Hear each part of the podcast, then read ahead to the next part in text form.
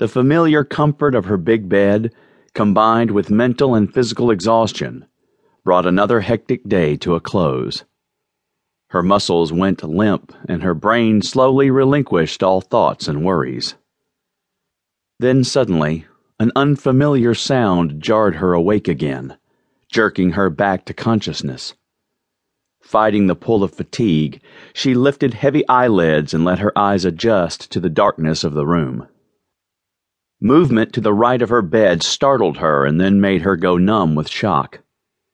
She watched in horror as a man slipped through her French doors, leaving them ajar as he crept past the foot of her bed toward the opposite side of the room. He glanced her way, and she stopped breathing. Sallie's chest constricted. All her breath got trapped in her lungs and then started to burn. Her stomach alternately clenched and roiled as panic washed over her. Her heart pounded brutally.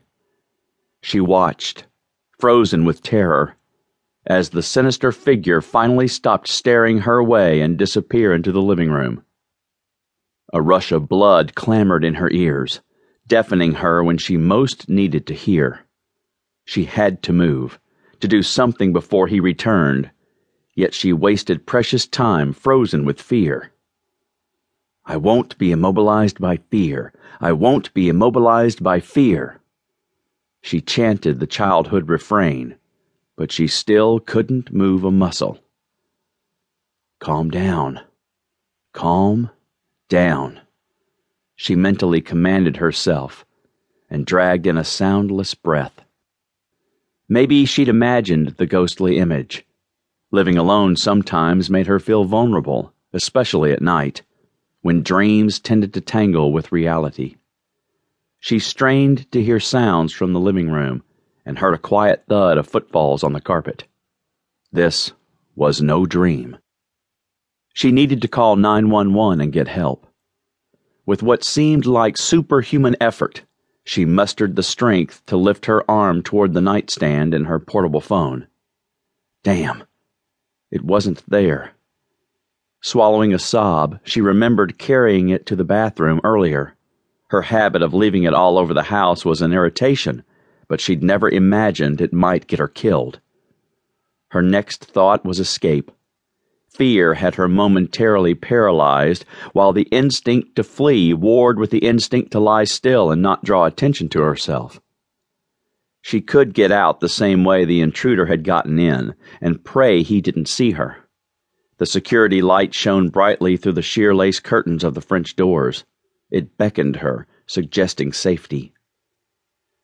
She could make a run for it, but first she had to get her limbs to move.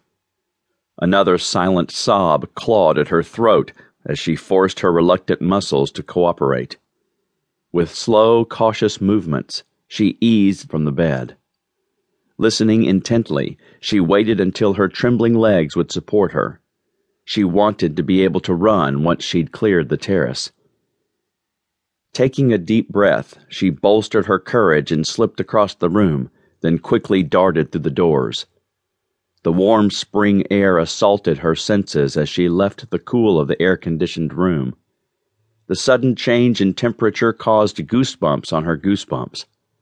Her feet tingled as rough concrete replaced plush carpeting, the feel racing up her quivering legs. In the next instant, she turned and slammed into a very tall, broad shouldered man. They collided with a thud, and she sucked in her breath, her heart pounding frantically in her chest. Her muscles constricted as renewed panic surged through her, and all she could think to do was fight. Fists balled, she started swinging wildly, pummeling his chest and shoulders until he grasped both of her arms and locked them against her sides. He mumbled something, but she was too panicked to hear. It had been years since she felt so helpless and afraid, but she'd vowed to never be cowed by another man. With her arms trapped, she started kicking, refusing to succumb to his overpowering strength. He pressed her against the building, the weight of him firmly anchoring her in place. He was hard and heavy, nearly suffocating her as he tried to still her frenzied thrashing.